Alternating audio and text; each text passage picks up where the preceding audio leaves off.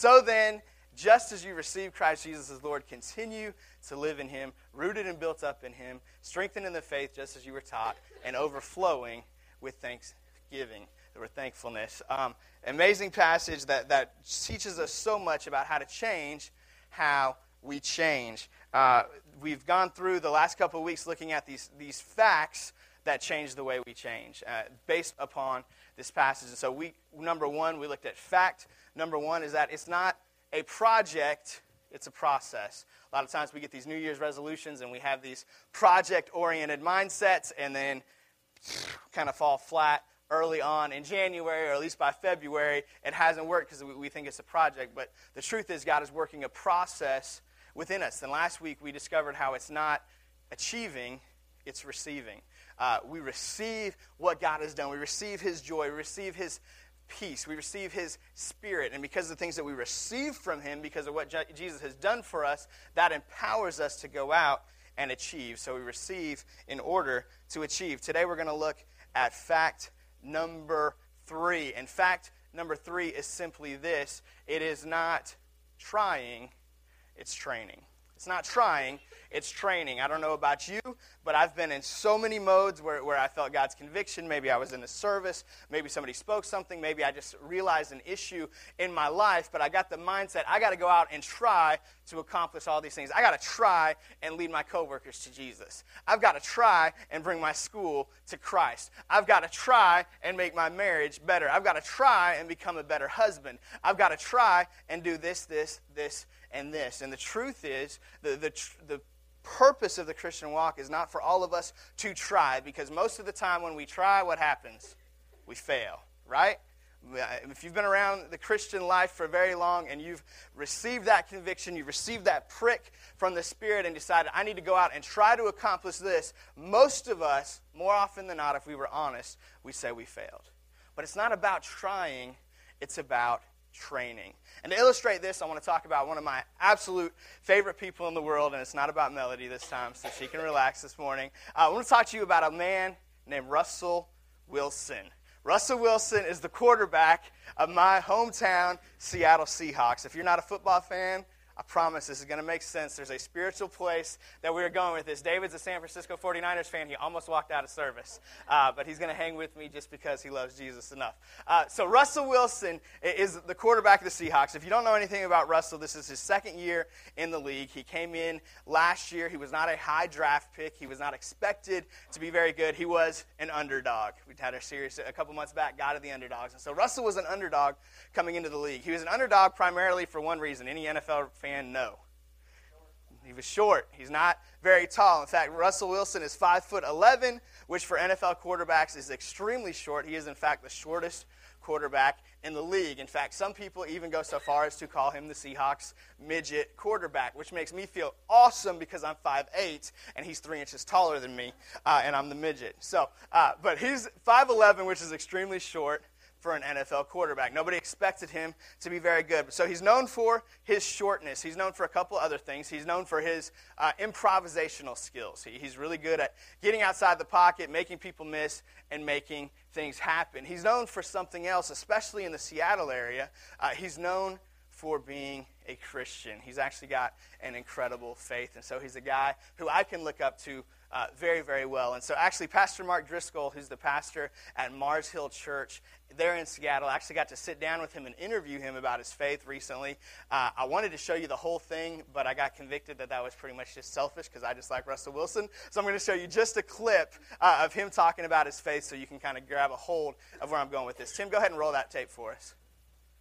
And, and I would say this too. Uh, you've done a good job, man. I mean, the the, the mood in the city is here's a man who works hard, he cares deeply, he produces results. There's a lot of boys waking up tomorrow putting on a Russell Wilson jersey going to school, you know? Anything you'd tell those boys that look up to you and put your jersey on and are rooting for you? Well, you know, I think for me, you know, everybody's parents are different. Everybody comes up in a different lifestyle. You know, for me, you know, I was blessed enough to have parents that believed in the Lord, and I was blessed enough to have parents that worked extremely hard and were always motivating. But if you don't have those people in your life too, it doesn't matter how old you are. It doesn't matter if you're eight years old, five years old, 15 years old, or, or 25 years old, or 45 years old. Jesus is still real. Jesus is still alive. And so um, I, I, just pray that those kids um, live with an open heart, try to learn as much as they can about the Lord, and try to find somebody to look up to. And the person I look up to ultimately is Jesus Christ. You know, that's where I, that's why I'm, I am where I am today. All right, so he looks up to Jesus Christ uh, above and beyond anything else. Another great challenge I think that we can take from that tape is man, what an amazing legacy that his parents have left. To grow him up in the faith, had no idea that their son would grow up to, to be an NFL quarterback who performs in front of millions every weekend, and now the platform that God has given him to proclaim his truth. And being from Seattle, can I tell you, Seattle is a heathen, nasty city. Uh, it is the second most unchurched city in the United States. Uh, and so, for a guy like Russell Wilson to come in and, and, boldly stand up and say, This is what I believe, this is why I believe it, and this is why you should follow and believe too, uh, it is an incredible thing. And so, moms and dads, don't ever underestimate the impact don't ever underestimate the importance of putting God's word into your kids, of raising your children in the faith. That's a, that's a side note. That's not really related to where I'm going today, but it was just something that grabbed hold of me so much uh, while I watched that tape. Um, another thing that Russell is famous for and really well known for, and you heard Pastor Mark and Russell both allude to it just a little bit in that tape, is hard work. Uh, Russell Wilson is known for his training techniques. This is a guy who shows up before anybody else gets to practice. He's the last guy to leave time and time again. And I don't want you just to take my word for it. I have a quote here from, uh, from Coach Pete Carroll, the Seahawks coach. He got interviewed uh, by ESPN Seattle recently. Listen to what uh, this article says. It says Carroll sat Oh, this actually, let me tell you this. This was right after the Seahawks lost to the Arizona Cardinals. This was the last loss uh, back around December the 20th that they had, and this is right after the game. It says Carroll sat at an adjacent locker while Wilson got dressed following Sunday's game, talking with the quarterback after what was arguably his worst day as a pro. When asked how Wilson will respond, Carroll noted that the two exchanged text messages until late Sunday night. So he's up all night texting his coach. And then Wilson beat his coach back to the team facility early Monday. Now, listen to this. This is beyond uh, anything that I expected. It says he was in here about 4.30 this morning.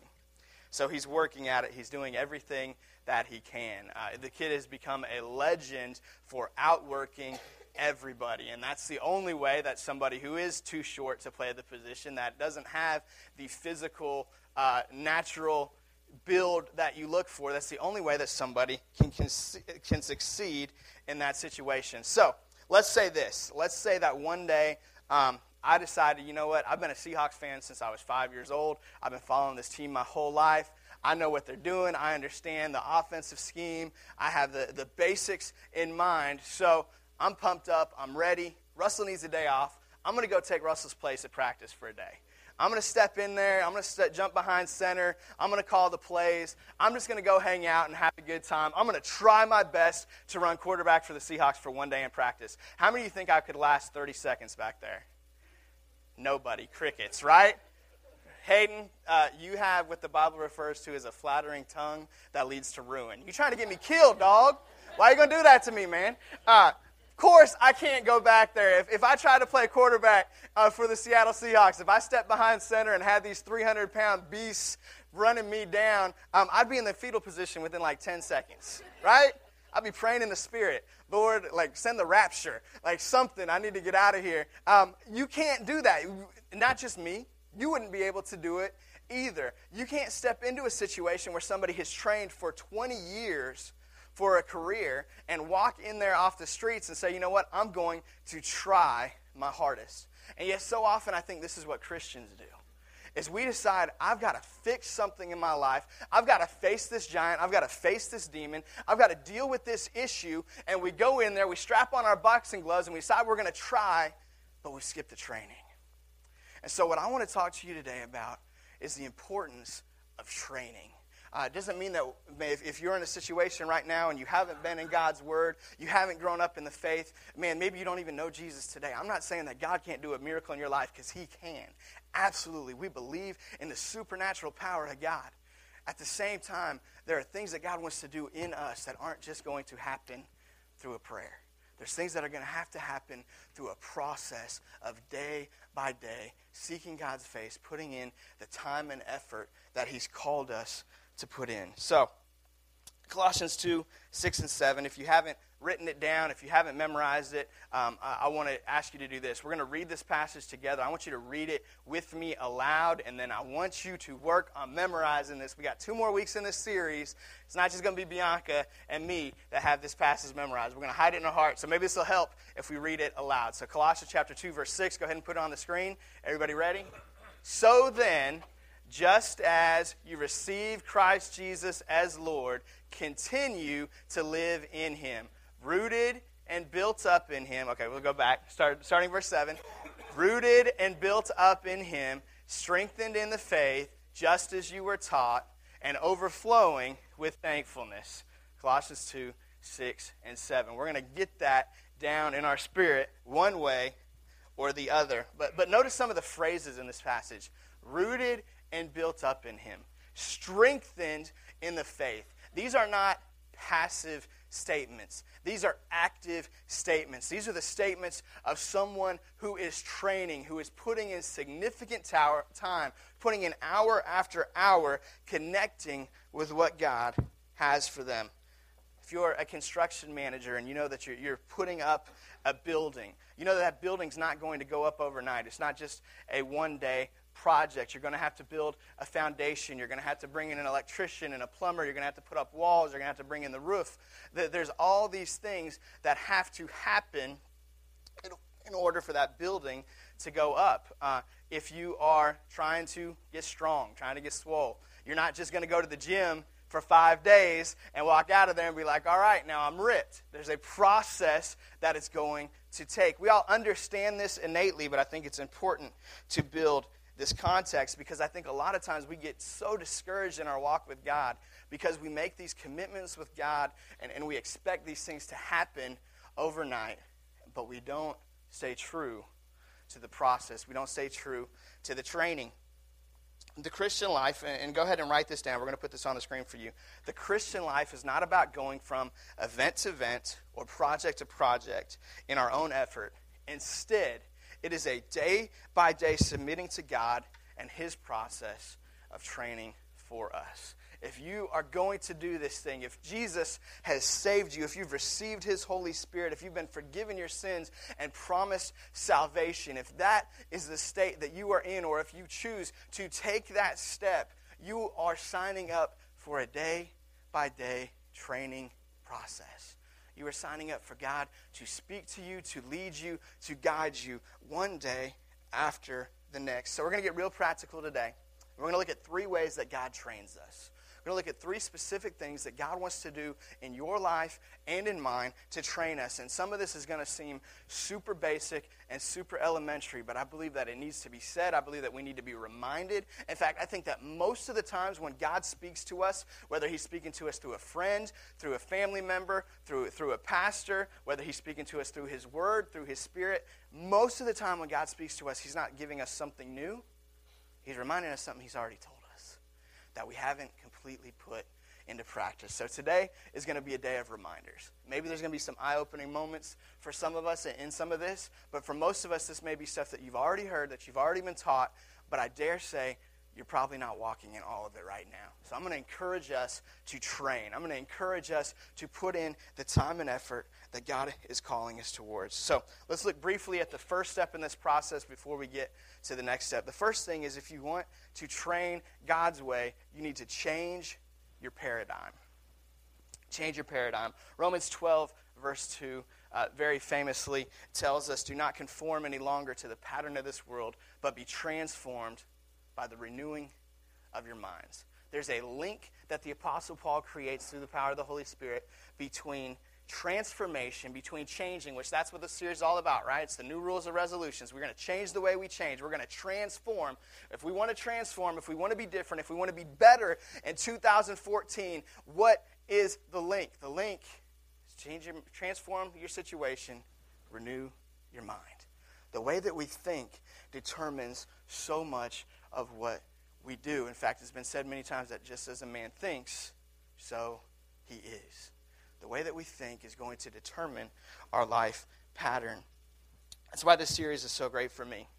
I often have to be reminded that I don't have to work or achieve in order to receive God's approval. That's a, that's a reminder I have to get all the time. The, the same grace that saved me is the grace that I walk in and live by day by day. Many of you know I, I grew up in a Christian home. In fact, my, my parents uh, taught me about Jesus for as literally as long as I can remember. The first time I ever prayed to receive salvation, I was two years old.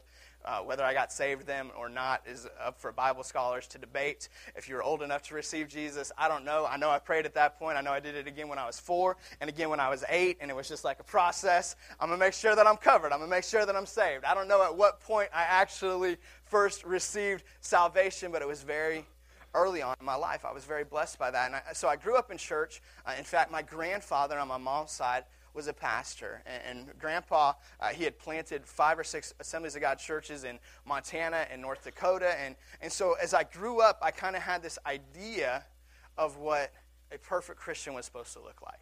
I had these people at my church, these people in my family that I aspired to be like, and they had it all together.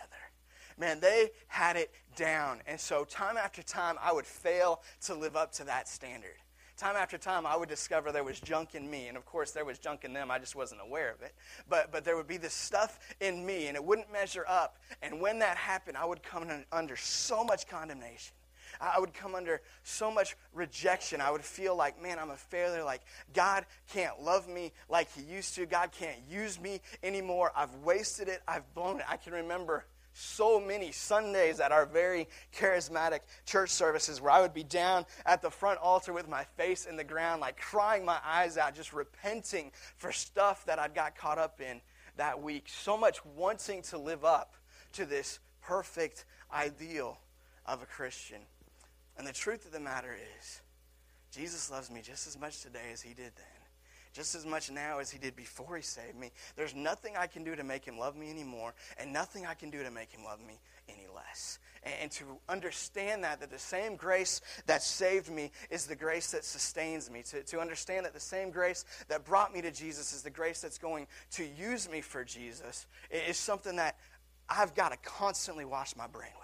I've got to constantly renew my mind with that truth. I've got to wake up and meditate on that truth because if I don't, I'm going to fall back into condemnation. I'm going to fall back into the moment of thinking I just don't measure up. And so, if you want to train uh, up in the faith, if you want to train for everything that God has for you, if you want to sign up for the greatness uh, of God's calling on your life. And I believe that every Christian has an incredible call of God on their life to be used in their family, to be used in their workplace, to be used in ways that you could never even fathom. If you want that in your life, if you want your life to mean something, if you want to discover fulfillment and purpose, first you got to change your paradigms.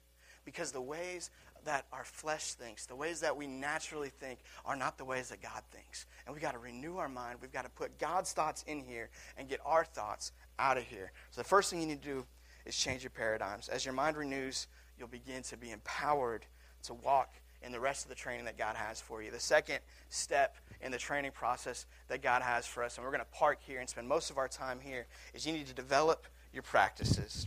So first we change our paradigms. Second, we develop our practices. 1 Timothy 4 8 says, For physical training is of some value, but godliness has value for all things, holding promise for both the present life and the life to come. Russell Wilson trains hours and hours each week, somewhere between 60 and 80 hours between watching tape, studying the playbook, meeting with coaches and other position groups, actually being in practice, running plays, trains so many hours every week for a game that he's going to spend about 30 minutes of game time on the field for each Sunday. Then in the off season, he spends hours after hours, literally thousands of hours, working on his diet, working on his body, working on his mind, getting everything ready for the next season for he's going to spend a combined about eight hours of game time on the field in an NFL regular season. It's amazing the amount of time and effort that these athletes put in to prepare, to train for a very relatively small amount of time, especially in the NFL because there's so few games in their season. It's just mind blowing how much goes into it. And yet, at the end of the day, and Russell Wilson will be the first to tell you this, when he dies, none of it's going to mean anything. As much as I need the Seahawks to win today, or I'm going to have a rough night, as much as Melody needs the Seahawks to win today so I can be in a good mood tonight, uh, if they don't, it really doesn't change anything. There's no eternal significance to it. So if they can put that much effort, that much time, that much strain, that much sacrifice into something of simple temporal value, how much more should the people of God who have a calling to the things of eternal significance, how much more should we enlist to train on a day by day basis? And yet, if you were to look at our lives compared to the lives of athletes and look at our spiritual life and say, how much training, how much significance do we put in this thing? Most of us would not really measure up. Most of us would not look like we really believe this thing has any eternal value at all. And I'm not telling you that to condemn you. I'm telling you that to encourage you that God has something better for you. God's calling us to something deeper. He's calling us to a higher place in the faith, each and every one of us. When I was uh, a kid, I, I, started playing baseball. I played t-ball for a couple years uh, when I was real young, and then I didn't play baseball for a few years. And so I was 12 years old. I finally talked my parents into letting me play baseball. Uh, and so they got me signed up, and of course, my parents were not always on top of things, so they got me signed up late. So the season had kind of already started. Everybody had been practicing and stuff. Of course, these guys have been playing ball together since they're eight years old. And so here I come, 12 years old, never really played organized ball. I played rec league T ball. Don't know how to do anything, but man, I love the Mariners. Ken Griffey Jr., what's up? Let's go. Let's play some ball. So, so, I show up to baseball practice and I'm excited to hit, I'm excited to catch, I'm excited to throw, do all this stuff. And my coach takes one look at me uh, and, and kind of has me run through a couple of drills, and he decides that I throw like a girl. Uh, and so the first thing that he decided was you don't get to play. You're not running plays. Everybody else is going to scrimmage. Everybody else is going to be out there. We're sticking you off in a corner in front of a net and you're going to throw a baseball into that net hundreds and hundreds and hundreds of times for our two hour practice. You're not going to talk to anybody. You're not going to do anything. All you're going to do is throw a baseball. I'm going to teach you how the proper form is. And so they retrained my body how to throw a baseball like a man. Praise Jesus. Uh, and so I stand in front of that net and I throw the ball time and time and time again. I'd be so annoyed. And I'd look out to the field longingly as everybody's out there, you know, swinging the bat around. And I'd hear the crack of the bat. And I'd be like, man, I'm supposed to be out there on the field and I'm stuck in front of the stupid net. And so that lasted for much longer than I care to admit. But you know what ended up happening? By the time the, the actual season started, the regular season against our conference uh, opponents, and I got in there against our division, by the grace of God, I actually got to start. And I was uh, starting center fielder. I was much skinnier then and could run a lot faster. And, and, so they started me at center field almost every game. There were a couple games they put me at second base instead, but I started every game. And so I'm out there starting, and balls get hit to me. And you know, the crazy thing happens when the ball got hit to me, I'd field it, I'd catch it, or, or bring it, whatever, and I'd go to throw, and I didn't have to think through my form. I didn't have to think about how to throw the ball right. It was natural, it was instinctive. Why? Repetition, repetition, repetition. The daily practices that, that we take these things, we do these things that sometimes seem so insignificant. When you actually get out on the field, when you get out to the battle, all of a sudden it enables you to do your best. Where am I going with this? These practices that we're about to look at, these daily things that I, I think all of us need to engage in for spiritual training, they're going to do two things for you. They're going to make it natural when you actually get into a rough spot, Man, when you actually need to go before God and ask Him for a miracle for your family, how much would you like to be in a place next time that, that day comes? Because all of us have that day comes, where when you have to go ask for that miracle, it's not like, hey, God, I haven't talked to you in two months. I, I, talked to you yesterday and the day before and the day before. And so now I don't need to repent for the fact that we haven't been together. Now I don't need to repent for all the junk that's been in my life because I've been doing that day after day. And so now when I need the miracle, I can go boldly before the throne of grace and believe you to do something fantastic in my life. We can have that, but it comes from a daily process. Getting in there and building our practices. And, and so the other thing that it did for me is it gave me a new appreciation for the game of baseball. Now I understood the mechanics behind it. Now I understood everything that went into it. Now I could watch the game and, and, have a whole new appreciation for what those guys were doing because I got stuck in front of a net for hour after hour after hour. And I believe that when you build your daily practices with God, it's going to give you a whole new appreciation for who Jesus is, for what He's done for you and what the Christian life is all about. So let's talk about some practices. These are super basic, super elementary, but they're going to unleash the power of God in your life. The first one, first and foremost, read the Bible. Man, that's creative. You come up with that one all by yourself, Pastor? Yep, I did. Uh, obviously, you've heard this your whole life. Yet, how many of us don't walk in it on a regular basis? And I'm not trying to be legalistic. I'm not saying if you go 364 days out of 365, you're a failure as a Christian. It's not what I'm saying at all. What I'm saying is we've got to be in God's Word. God has given us access to His promises. He has given access, us access to His heart. He has given us access to His truth. And so many of us ignore it on a consistent basis. In 2012, I believe it was uh, the month of September, uh, Lifeway Research released a study. And what they did is that they surveyed American Protestant churchgoers. And the reason why they surveyed churchgoers and not just Christians is so many Americans call themselves Christians, but they have no evidence of God in their life. And so they went to the next level of how many call yourself a Christian and actually go to church. Uh, and so they figured that, hey, if you're significant uh, enough in your faith to consistently go to church, that's going to give us a, a, pretty good idea of uh, what the average American Christian really looks like, the, the, real Christians. And so they surveyed these American churchgoers. Here's what they found out they found out that 90% of the Protestant churchgoers said this they said, We have a desire to please and honor Jesus in all that I do. It's a cool statement, right? I, the, they asked the question, do you desire to please and honor Jesus in all that you do? 90% said yes. So there's 10% that are kind of fringe. Maybe they're going to church because their wife makes them. Maybe they're going to church because mom and dad makes them. But, but 90% say, yes, I want to please and honor Jesus in everything that I do. Great number. Great thing to aspire to. Then they asked the follow up question Do you read your Bible every day? 19% said yes. So 90% want to please and honor Jesus in all that we do, but 81% don't open our Bible on a consistent basis. And I wish I could say that I believe that City Church is so far above and beyond that. But I bet if we were to be real honest and go around this room, we may be a little above average, but we're probably not significantly. And so I'm not saying that, man, we're a terrible church. We're an average church. We're a normal church. God's not calling us to be a normal church. God's calling us to be people of His Word. If you want to train for the spiritual battles, for the things that God is calling you to, there is no substitute for the Word of God. You can't listen to enough sermons. You can't read enough books. You can't pray enough. There is no substitute for God's word. That is life. It is the bread of life to us. If we spiritually want to thrive, if we want to survive, if we want to walk in the things God has for us, we've got to be in the Word of God.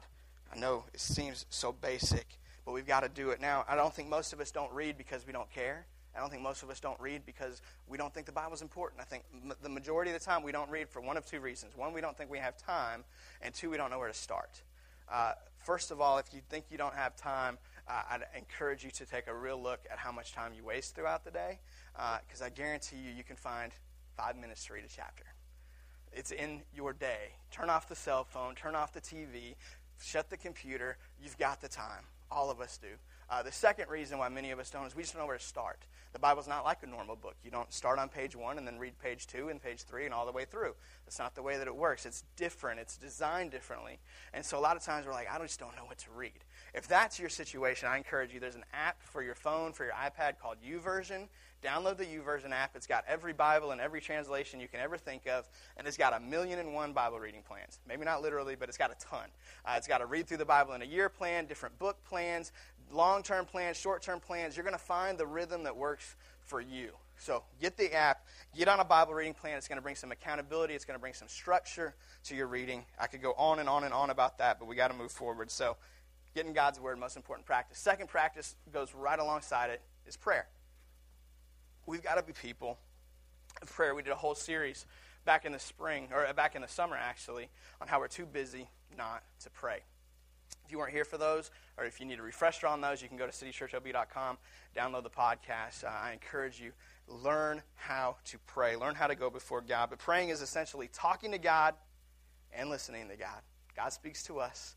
He doesn't just want to hear from us, He wants to speak to us as well. Uh, it's more than reciting something that you've heard for years and years. Uh, if you're 31 years old and you sit down to dinner and you're saying, rub a dub dub, thanks for the grub, uh, God's got something better for you. I'm not saying He doesn't hear that prayer. I'm not, I'm not saying that He's ignoring you or turning you out, but He's calling you to a deeper place. Let's just be real. Uh, it's not just reciting something, it's speaking to God, it's being real and genuine with Him, seeking a place of intimacy with God. We got to be people of prayer. Uh, and so I encourage you learn to engage with God authentically. Learn to go before Him, learn to seek Him, and learn to, to tune into what He's saying in response. Another practice that I think is so crucial is, is worship.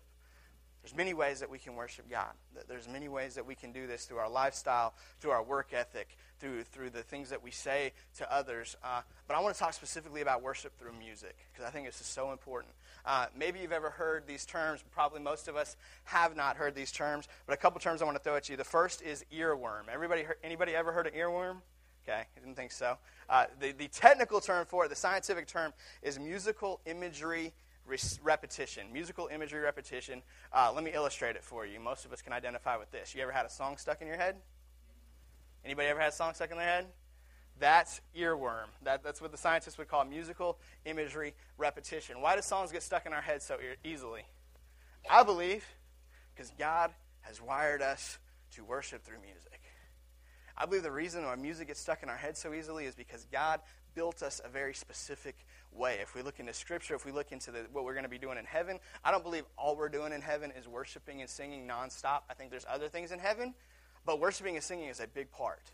And so if you think I'm a big bad dude, I'm too good to sing, I, I, my, my voice doesn't sound good, I'm not raising my hands, uh, you might as well get used to it now because you're going to be doing it a lot in heaven. Uh, and, and He's worthy. He's worth it. We've got to be people of worship. And I don't just mean when we gather together, although I think it is very important for us to step into God's presence together. There's a power when two or more are gathered together. God inhabits the praises of his people, but he can inhabit your praises in your bedroom or in your car. Last Thursday, I drove down to Columbus. And uh, when I went to college, I went to college about two and a half hours away from home in North Carolina. Uh, and when I would drive back home or, or would drive back to college, I would just pop in a worship CD and I just worshiped for two, two and a half hours. This is before cell phones, so there was no distraction, or before I had a cell phone anyway. Uh, maybe somebody did. Zach Morris had one. Uh, but uh, uh, worshiping God in the car, two and a half hours. And it was the most beautiful, most intimate times, like some of the greatest times I've ever had with the Lord, just worshiping Him the things that he would reveal to me, the, the assurance that he would give me, the closeness that I would feel to him in those times is incredible. And so this past Thursday, when I'm driving to Columbus, got two and a half hour road trip, throw on some worship. And all of a sudden, I, am taken back to this place that I haven't been in in like 14 years. Uh, this moment with God, this intimacy with Him. And I just realized I need more of this in my life. I, I need to be in this place more frequently. I need to carve out time and not just do it when I got no other choice because there's nothing else to do in the car. I need to specifically purpose to spend time in worship to God. And I believe that we all need to do that as well. A couple other practices, just super quickly before we move on. Church attendance. Man, get to church. Be at church develop the practice of being in church. If this isn't the church for you, there's a ton of great churches in this county. Find one, commit to it, plug into it, be there. Last week, the, the video testimony that we showed was Dwindle and Lori. And Dwindle said something so cool and, and so encouraging to me. He said, Man, uh, for three Sunday, the reason why I got connected, the reason that God caused me to, to want to be a part of City Church and then go and re-pursue my wife. And the reason why we're together today is three Sundays in a row, God spoke directly to me. Three Sundays in a row. It was like the message was written specifically for me. And that sounds really cool and it sounds really awesome for a preacher to hear that. And I'm glad he said that. But the most important part of that, Dwindle was here three Sundays in a row. And he'll tell you at that point in time, he wasn't always here three Sundays in a row. He wasn't always showing up when the doors were open. But because he was here three weeks in a row, it opened the door for God to speak to him three weeks in a row. We got to be in church. We got to be committed to it. Uh, another important a practice we need to develop is the practice just of our attitude. Man, of determining I'm going to have a good attitude today. I know that my boss is mad at me. I know that, man, my kids are annoying me, but I'm going to choose to have an attitude that glorifies Jesus today. And, and day after day, just determining I'm getting my attitude right. Another one, uh, the habit of giving. Develop the practice of giving. If you've not taken that step and become a giver, man, no time like the present to give, to honor God with the first 10% of your income. If you're already a tither, begin to see God. Is He calling me to a greater grace in giving? Is He calling me to a deeper place in giving? But we need to develop these practices. Uh, the last thing, uh, as we wrap up today, the last way that God trains us is we need to find our partners. Change your paradigm, develop your practices, find your partners. Nobody stands alone. Nobody's designed to follow Jesus by themselves. None of us. I don't care how close to God you think you are. I don't care how spiritual you are. I don't care how many books of the Bible you've memorized. You are not called to serve Jesus by yourself. You got to find your partners. You got to find Christians that you can surround yourself with who are going to speak life into you, who are going to encourage you, who are going to challenge you, who are going to call you on your stuff because you know you got stuff. You got to put people in your life that are going to help you. If you want to get on a workout plan, one of the greatest things that any personal trainer will tell you to do, find some find a workout buddy. Find somebody to work out with. Russell Wilson, he doesn't go practice by himself. He goes to practice. He's surrounded with coaches. He's surrounded by other players. He's surrounded by other people who are working just as hard as he is, who have the same goal, the same mindset. And because he's got his partners, they push him to the greatest performance that he can get to. If you want to train up in the Word of God, if you want to train up to follow Jesus, find your partners. Hebrews 10:25 says very famously, "Let us not give up meeting together as some are in the habit of doing, but let us encourage one another." all the more as you see the day approaching. You know what that verse means? That means we need church more now than they did 2,000 years ago. Right? Even more as you see the day approaching. I don't know how close we are to the return of Jesus. It might be next year, it might be 100 years from now, but I know we're a whole lot closer than they were 2,000 years ago. He says, even more as you see the day approaching, we need to be around other Christians, not just on Sunday mornings. We have a thing here we call city groups, and when you came in today, you probably saw uh, a sheet on your seat. And we're about to launch our, our next semester of City Groups. You can go ahead and grab that real quick. I just want to bring your attention very quickly to some high level data points on here. We've got four city groups going to launch. Uh, they're going to launch, we're going to do actually the week of February the 9th. Because February the 2nd is Super Bowl Sunday, and a couple of the city groups won't be able to meet that week, so we're just going to bump it back to February the 9th. That way we can start strong. But February the 9th, um, We'll have full details about all this, including addresses, phone numbers, all the stuff you need next Sunday. But I want to go ahead and give this to you now so you can start praying about it. Because you need to find some partners. You need some people that you can do life with. And this is the best mechanism we have at City Church to actually get in relationship. There's people. How many of you were in a city group this past semester? Just raise your hand. You can ask their testimony about it. You saw hands all over this room. Those people will tell you how important it is to be in a city group, to find your partners. So here's the four uh, city groups that we're offering this semester. Uh, Dwindle's going to do just a general Bible study group, just like he did last uh, semester here in Olive Branch. This time it'll actually be at Cody and Mercedes' house. So if you're from Southaven, that's uh, closer to uh, Southaven than it was last semester, so you may want to sneak over. It actually says on here Tuesday nights. It'll be Monday nights at 6:30. That's a typo. Monday nights at 6:30. So that'll start February the 10th. Um, then myself and my wife, we uh, actually Melody got a vision for this. We're gonna do a city group. Uh, it's like the basics. Man, if you're a new believer, if you've recently made a, a commitment, you raised your hand here in a fresh start and said, "Hey, I want to get closer to God. God's got something for me." Uh, you need to know the basics we want to do a discipleship class. We want to do a, a small group that's really going to dive into what does the Bible have to say uh, about salvation? What does the Bible have to say about faith? What does the Bible have to say about the Holy Spirit? What does the Bible have to say about these such important things? So we're going to do that. We're going to host that at our house. That's going to be Sunday nights at 6 p.m. We live in Southaven, actually the other side of Southaven, almost in Horn Lake in Colonial Hills. Uh, so it might be a little bit of a drive if you live here in Olive Branch, but it'll be worth it. Um, we think it's going to be a lot of fun. It's Sunday night, like Pastor Jason said, you ain't got nothing to do on Sunday night anyway. So come hang out with us, uh, have a good time, and, and let's learn the basics. Um, Kim Steed, what up? Video testimony superstar. She's going to lead uh, a city group for women. Uh, study on Mary and Martha and discovering how to live a Mary life in a Martha world. Uh, that's going to be Thursday nights at Kim's house. She lives here in Olive Branch. So, like I said, we'll have the full details for that on you next week. Uh, and then we're going to launch a men's group. I've had a lot of men asking me, hey, we need a men's group. We need a men's Bible study. We need to get together. So, we're going to call it Man Up because we're going to have to man up because it's a 6 a.m. So, no wimps are going to be at a 6 a.m. men's Bible study. We're going to have to man up. But it's going to be 6 a.m right here uh, at City Church because I'm not asking anybody to open their house at six in the morning. That's just that's just rough. Uh, so we're going to meet here at six. We're going to come in and we're going to man up uh, and we're going to seek God together, build bonds as, as men. Uh, and as iron sharpens iron, we're going to sharpen each other. So, very excited for this. Um, you can be in more than one of these if you want to, but I really encourage you to be in at least one. Uh, man, find your group, find your partners, find the people that are going to help you, that are going to sharpen you, that are going to make you better. I'm super excited to have a men's group and a women's group, and uh, I'm so grateful for Kim stepping up and, and taking the horns on that. Um, anyway, change your paradigm, develop your practices, find your partners. God's got training for us. God's got better things for us in 2014 than He had in 2013, but they're not just going to happen. We got to be trained up for them. We got to be ready. And if man, if we'll put these things into practice, there's no limit to what God can do in you, in your family, and through this church. Let's let's pray.